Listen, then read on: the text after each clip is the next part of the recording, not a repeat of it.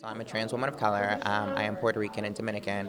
And again, when I first moved here, um, I couldn't find employment just because of the social stigma that came with being trans. A lot of the stereotypes is that trans women of color all do survival sex work. And it's a sad reality that they have to face due to the disparities, but it's something that we don't choose. Nobody wakes up and says, I want to be a prostitute. I want to have to do survival sex work. I want to make my life harder.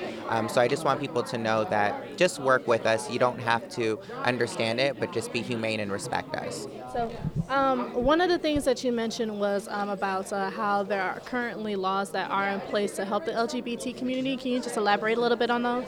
Okay, so um, I work for Victim Advocate, Fair Michigan Justice Project, which is in correlation with the Wayne County Prosecutor's Office. And um, we have a transgender inclusion policy, which basically means a lot of trans people that face disparities don't have the documentation that reflects their authentic self if a crime happens or a disparity, they can feel comfortable in coming forward.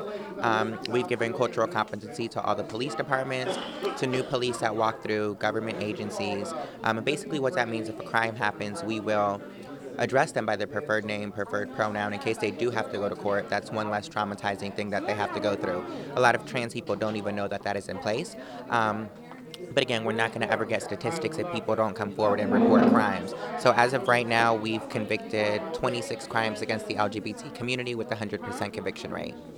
That's great. That's really great. Thank you. Um, so, can you just tell me a little bit though about what else needs to be done? Do you have an example of what kind of legislation you would like to see passed? So basically, um, sexual identity and sexual orientation included in the Elliott Larsen. So even though um, Dana Nessel took it to the Supreme Court for gay people to be able to get married and have marriage equality. What a lot of people didn't consider is once those people were able to get married and they came back to work, you potentially outed yourself by trying to add your spouse or your partner on your health insurance. If they don't agree, because Michigan can discriminate against you based on your sexual orientation or sexual identity, now you've fired me. Not only have I lost my job, but I've also lost the insurance that I had that I was trying to put my partner on. So that's just an example of how it affects my community.